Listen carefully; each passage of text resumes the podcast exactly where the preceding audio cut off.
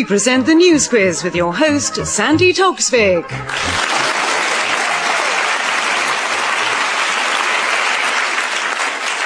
Hello and welcome to the news quiz. We start with a notice from Holyrood Church, Moorside, Manchester, read by Corrie Corfield. September the 10th, 3 o'clock p.m. Pet service followed by barbecue.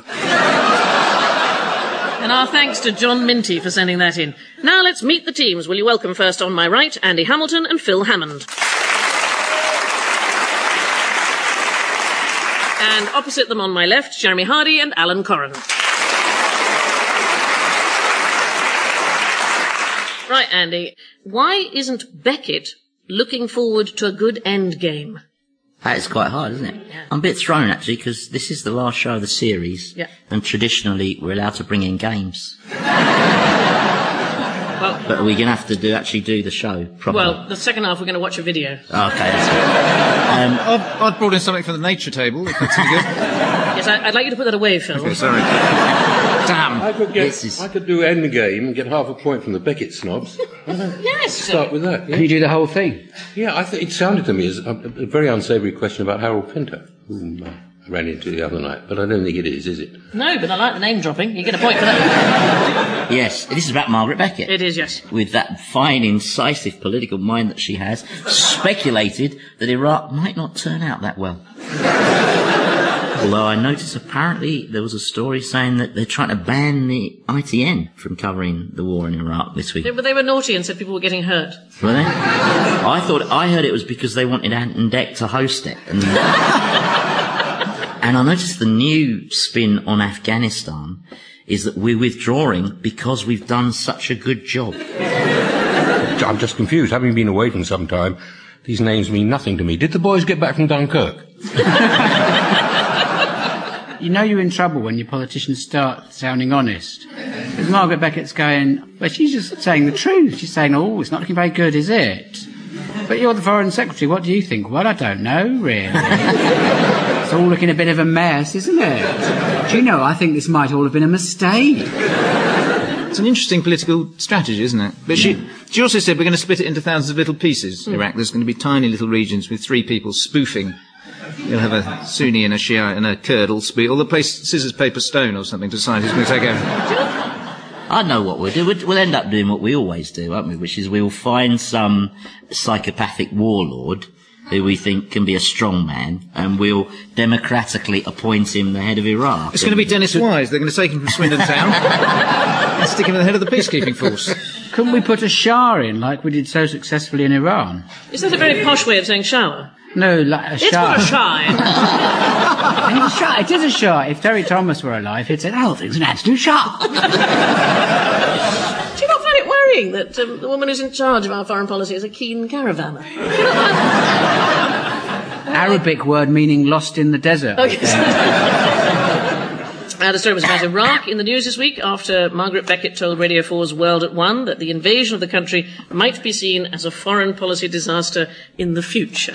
uh, so we have two points to Andy there. Phil, who has had an open door slammed in their face? Ooh. I would imagine the Romanians and the Bulgarians. It is indeed. We allow the uh, Poles in. We've allowed. We like the Poles. But We- we 20,000. Apparently, Romanians are all vampires. Um, and so John Reid is going to stand at Dover with some garlic, uh, hoping desperately to repel them, which is slightly worrying because he looks a bit like Gollum, doesn't he? There's a touch of, touch of pot kettle black there. Uh, but yes, they've decided a quota of only 20,000. We have enough plumbers and, uh, and childminders and people in the catering trade. Poland has asked for the Bulgarians and the Romanians. You saw that. They- Poland being empty. They're not being a plumber or a whore for miles. He says, um, that they, because it's open borders, as it should be, they can't physically stop EU citizens coming to this country, but just force them into the black market is the idea. Because all that, all the trades is all cash anyway. Because if no matter how reputable your your tradesperson is, he wants cash, doesn't he? And I can't come Monday because I'm doing up my house in Portugal. When did when did the lower orders become so wealthy? Quite like the cash in hand system for foreign migrants. I mean, I'm a foreign migrant myself, and um, that's how I managed to work here. Unfortunately, I keep it very quiet from officials that I'm doing the news quiz. They're not going to bother about four quid a week. So. no, that's true. And surely, isn't there a basic right to freedom of, of movement? Should, I mean, the government's saying, well, you can come because we need someone to do the guttering. You can come because we need some teachers. What about the right? You couldn't possibly put forward an argument saying people should be forced to stay where they were born. Certainly not Belgium or Aldershot. But the argument was that we apparently were only going to get 20,000 Poles and Lithuanians, and we ended up having 560,000, which is... And look, they're everywhere. You can't move for the Poles. How does anyone know if somebody's Polish? I mean, Yeah! That is the best interruption we've had in 28 years. in fact, it's the best answer we've had in 28 years. to translate, that meant do it to me, Jeremy, you stallion. No, that's what you heard, Jeremy. Uh, anyway, the question was about Home Secretary John Reid, who has unveiled new limits on the rights of Bulgarians and Romanians to work in the UK. Anybody who's found guilty of employing a Romanian or Bulgarian without the required documents will face a thousand pound fine. And there are lots of groups already taking evasive measures in order to avoid this, such as the Wombles of Wimbledon um, and their new leader, Great Uncle Kent. Um, two points to Phil. Jeremy, why is the butler saving face in Hampstead? Well, the only face story is the transplant. And uh, the job of satirists is to pour derision and scorn on things. But this is wonderful news. It's medical advance which will aid people who uh, have got disfigurement for some reason. It's, it won't be somebody else's face, it will be the skin off their face. But I don't know if there are different face types, like with blood. Yeah, Like I mean, whether the- they're happy and sad, like the BAFTA Awards. Except the cruel irony is, and Phil will help us with here because he's a doctor, um, the, um, the Immunosuppressants. immunosuppressants, because what your immune system does is says, stop this and attacks the new face. Now, the immune system is bloody useless most of the time. It won't, it can't even stop the cold. It says, oh, haven't you had your echinacea? You think, what, what? No one knew what, no one knew what echinacea was ten years ago. Then the immune system said, oh, I can't do it without my echinacea. And you think, oh, no, I need my echinacea. No, no, no, it does work. I mean, I've been away for a bit. I didn't even know Simon had had the operation. but, but it is looking terrific. Thank and you'll find, the only thing is, they've had a go at your legs. They've come out a bit short. You stand a serious risk of being adopted by Madonna on a bad day. Doctors at the Royal Free Hospital, led by Surgeon Peter Butler, are scouring the country looking for the recipient of the world's first full face transplant. And apparently, in some ways, facial transplants are, are not uh, as risky as uh, very extreme facelifts. For instance, it's believed that Anne Robinson has to shave three times a day to avoid having a goatee. Now, Alan, who faced Commons questions about the possibility of becoming either a duke or earl for money? This, this is, uh, is this honours for cash? Yes. uh, where they dared to speak to my, my dear friend Michael Howard, to whom I've given a couple of fish suppers and bought a couple of drinks, and I'm still Mr. Corrins. I, I, I know this man is straight as a die. Um, It is Michael Howard, the man with something of the night, him. no, there's nothing of the night about him. Certainly nothing of the night about me, just the Mister. Um, so I know the man is not susceptible to bribery. It's such a daft system, isn't it? The honest system. I always think when it comes around, they give out these gongs and they'll say, you know, Sir Alan Sugar for services to the electronic industry. You think, why does an industry need to be served? I mean, presumably, you know, people sit down, they think, I'd like to make a lot of money. They don't think, oh, do you know, I, I know what I want to do with my life. I want to serve the electronics industry. What's unsettling is the requirements on knights. If you look at the piece of vellum they get to stick up in their studies, you'll see what the requirements are. Just to bear arms for the monarch. And you imagine in the event of an Iraq war, we're sending in Alan Sugar and, uh, and Mick Jagger, Cliff Richard. It's not going to look good, is it? They have to, the things they're supposed to do in return is be prepared to die under arms for their monarch. But is that right, or do they raise an army of serfs and send them? All the people at Amstrad suddenly get they get to work, and there's a coach outside, and they wonder where they're going.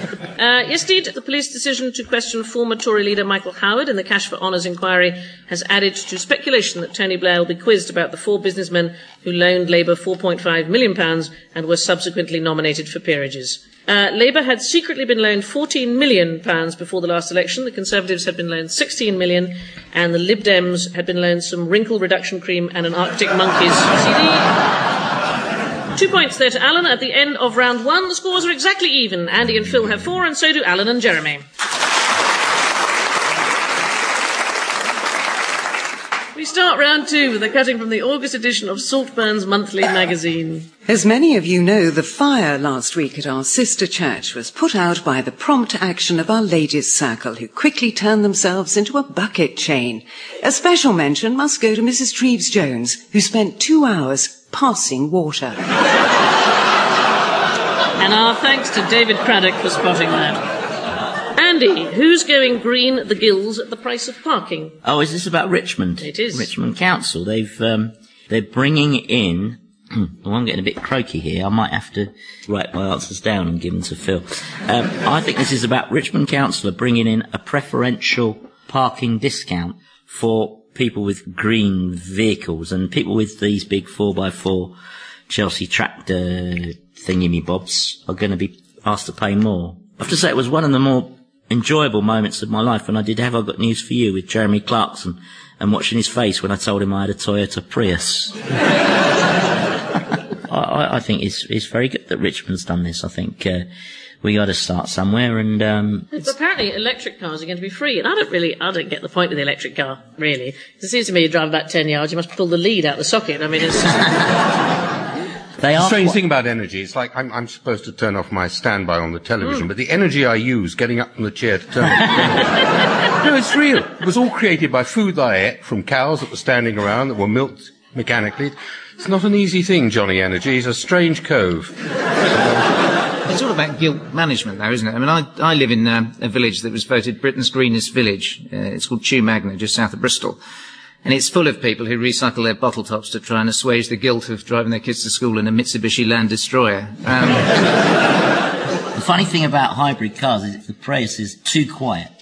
So quiet that pedestrians step out in front of you, so you're reduced to sitting in the car making car noises. So uh, Millions of drivers of sports cars and 4x4s face hefty charges to park outside their own homes under a scheme being pioneered by the local council Richmond upon Thames. I actually drive the world's only 3x3. It's, uh, it's an off-road Robin Reliant, and it's... Uh... And there's a new survey that shows that Britons are the worst energy wasters in Europe, committing an average 32 energy wasting actions a week. Things like forgetting to turn lights off, leaving computers on standby overnight. Actually, I hate waste, which is why I don't have one. Now, Phil. You're a doctor, so we've come to you for some medical advice. Right. Can you tell me the old, old story about parenthood? well, there are a few stories about parenthood. There are actually a number. I'll give you points for each one you bring up. Well, the first one is that it's, it's happening rather too soon in this country. Yes? I think 25% of young girls by the age of consent have already had sex. Uh, there was another story that said uh, I think only one in ten of them could point to their country on a globe, and only one in ten could name a continent. So clearly, what we have to do is put the maps on the ceiling.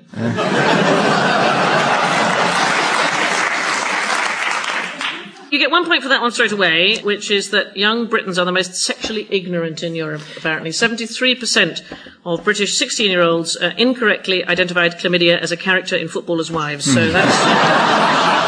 There, there was a rather sad story, well, no, maybe not sad, about we over-egg the amount of sex that we have, and in reality, most British people have sex once or twice a year, and they prefer companionship. Yes. I think the real problem is they leave their genitalia on standby. I would, I would actually, as a doctor, I would urge people to, to have a stab at it, because the, the Lancet, which is the... Have a stab at it. Oh, you're a smooth talking devil, aren't you? the medical equivalent of the News of the World, the Lancet, came up with this, this uh, graph where they've actually worked out the calorie counts during sex. And it's worked out that even bad sex is good for you. If you try and put a condom on an erect penis, you use up about seven calories. You try and put one on a flaccid one, you use up 16,756.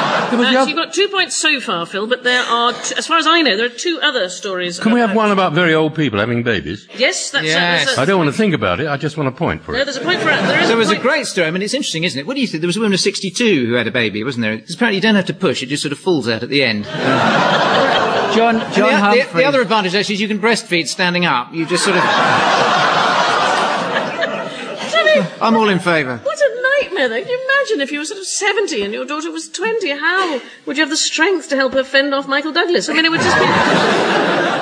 It's loads about infertility this week, wasn't it? Everything affects Yep. your sperm count, That's it seems correct. to me. Either your sperm count was affected if you use a mobile phone, But only if it's before your balls have dropped, because they start mm. off behind your ears. I, I may be wrong, I may have missed that lecture, and then they gradually descend downwards. or if you use your mobile phone between your thighs. But let me, um, let me just work out the points there. Two points to Phil uh, for the first two questions, one point to Andy for sperm. Are there any more? And uh, no, I think that's it. And Alan got a point just because he was here. Um, a study by Ann Steiner of the University of North Carolina and Richard Paulson of the University of California has revealed that women who give birth in their 50s are just as able to cope with motherhood as younger mums. And the sperm thing was the uh, increased mobile phone use by men and defective sperm. There's been shown to be a correlation. Brits tend to rely more on companionship than sex in long-term relationships, and the young people have sex and don't know what they're doing. Do you know, it reminds me of my very first job when I left university. I got a job at the local doctor's surgery advising on safe sex, which is truly not my specialist area. And um, I remember this young Irish girl came in, and I was very nervous. And she was very nervous, and I said, Are you um, sexually active? And there's quite a long pause, and she said, Well, no, mostly I just lie there.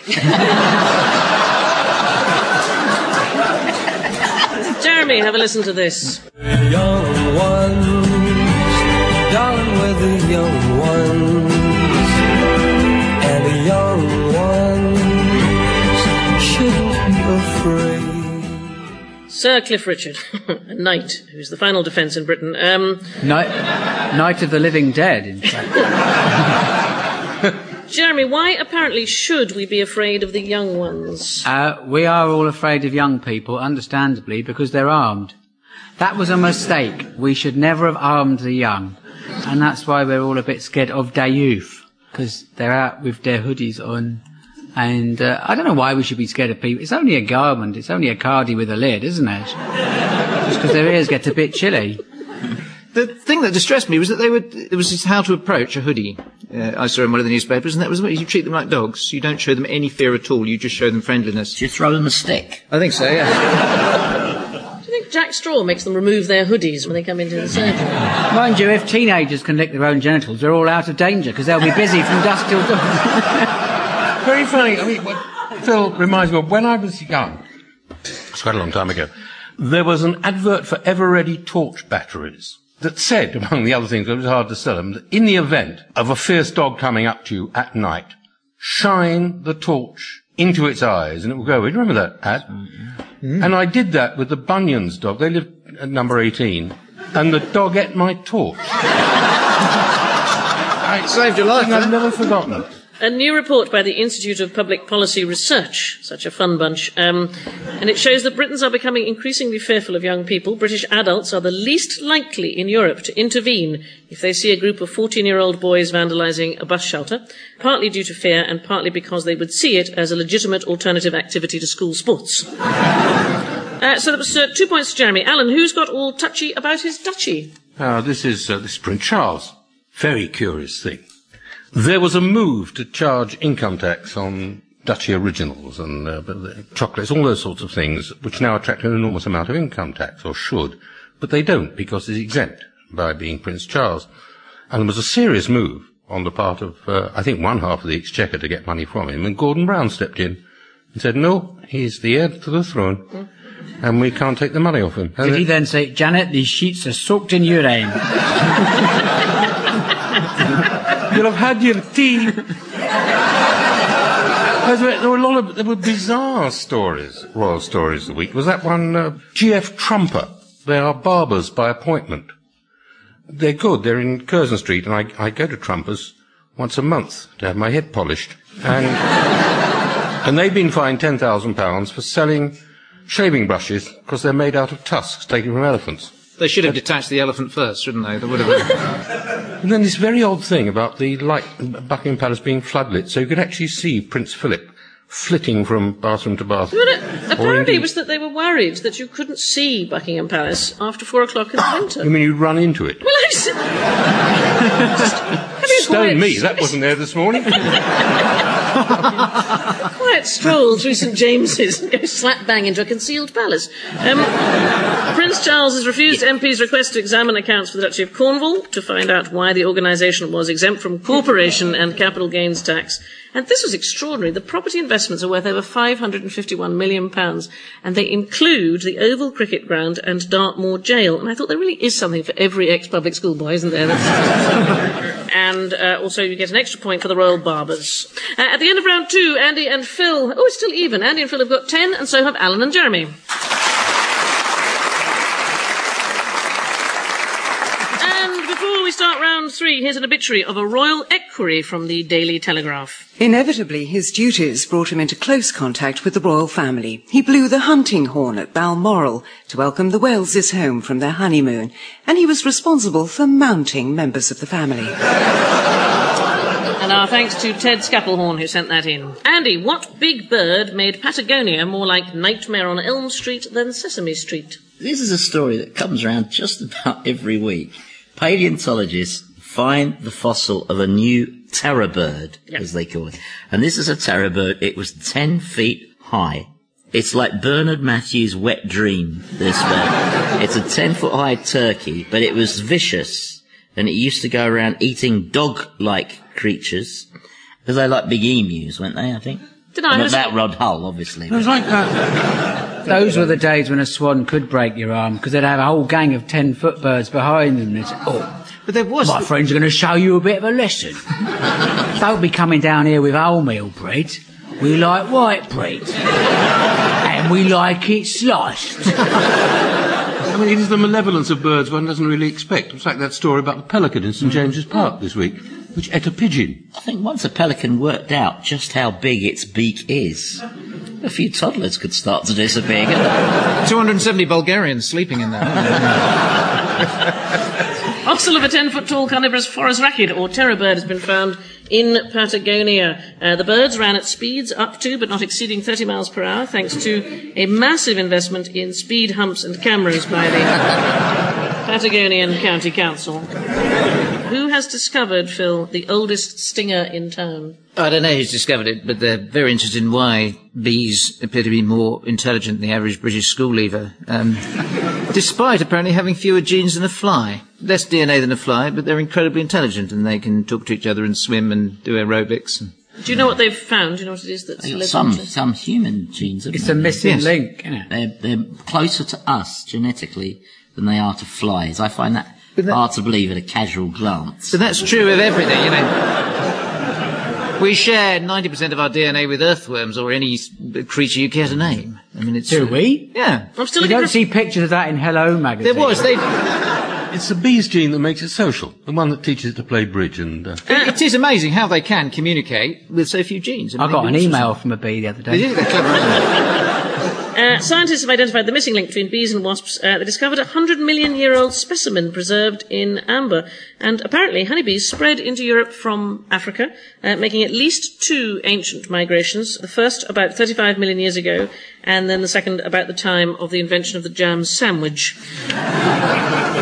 Alan, who thinks they finally got the measure of crime? yeah, a lot of police stories this week. It was the week of the police league tables, and Nottinghamshire, actually Ottinghamshire as it turned out, came bottom. And there was very sad photographs of a bloke sweeping in front of Nottinghamshire Constabulary because the N was missing. Well, and you think someone had nicked the N. and it was Northamptonshire, but no, um, Nottinghamshire and Northamptonshire were joint bottom. Humberside and Northampton. All three of them. were. Can I just say, if you are listening to us in any of those three areas, then please put the radio down. It doesn't belong to you. We're talking about Knutsford with a K. Yeah. And uh, there, are, there are lots of shops in Knutsford that are being turned over by uh, young villains. And the police have got a new initiative, which is that you pin a tape measure from ceiling to floor inside the door lintel. And when the man in the hood is running out of the shop with your money, you'll be able to see how tall he is. and all the police have to be told is that a man between five foot six and six feet uh, took your till and they will go out and catch him. The only problem is that if he uh, tries to evade this by tearing the tape measure off and gets a splinter, the shopkeeper can get five years for assault with a deadly weapon. It sort of suggests that they're only going to, because the prisons are very full, I sort of wonder whether they only take sort of villains up to five foot two. The story concerns the Cheshire Police who've come in for criticism after suggesting that shopkeepers help tackle crime by fixing tape measures to their doors so they can note exactly how tall a villain is as he robs them. Before we reveal the final scores, let's hear the cuttings that the teams have brought along. Andy. This was sent in by. this was sent it. I start to sound like I'm going through puberty now. Well, it's about time.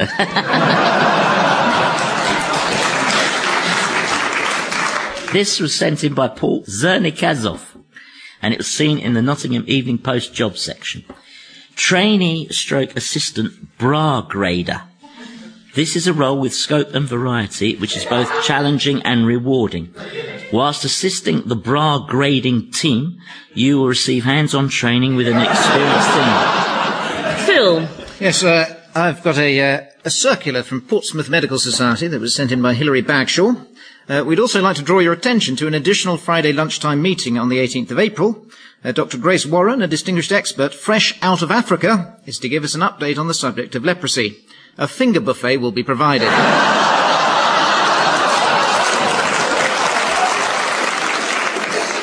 Jeremy. This was sent in uh, by Sonia Green from Kingstanding in Birmingham. I'm not sure what it is. It looks like a leaflet off a notice board, and it says summary of changes. Monday 11:30, senior fitness class. Class is being removed. Reason for change: the class has been dramatically underperforming with an average attendance of less than one. Alan. Now, I didn't really believe this, but the New Scientist believes it because they have actually sent it in. Says, thanks to the many readers who have pointed out that our piece on Dick Chopp, the vasectomy expert, and his fellow members of the urology team in Austin, Texas, contained a serious omission. We failed to mention that the team specialist in the field of penile prosthetics for sexual dysfunction is Stephen Hardman.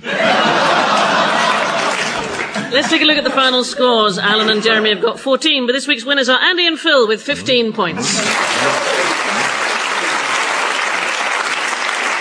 And before we leave you, here's a cutting from the Newcastle Journal sent in by Arthur Bowyer. Australian prisoner Robert Cole used laxatives to lose more than two stones so he could squeeze through a hole in the wall at Sydney's Long Bay Jail. He spent three days on the run. And with that, goodbye.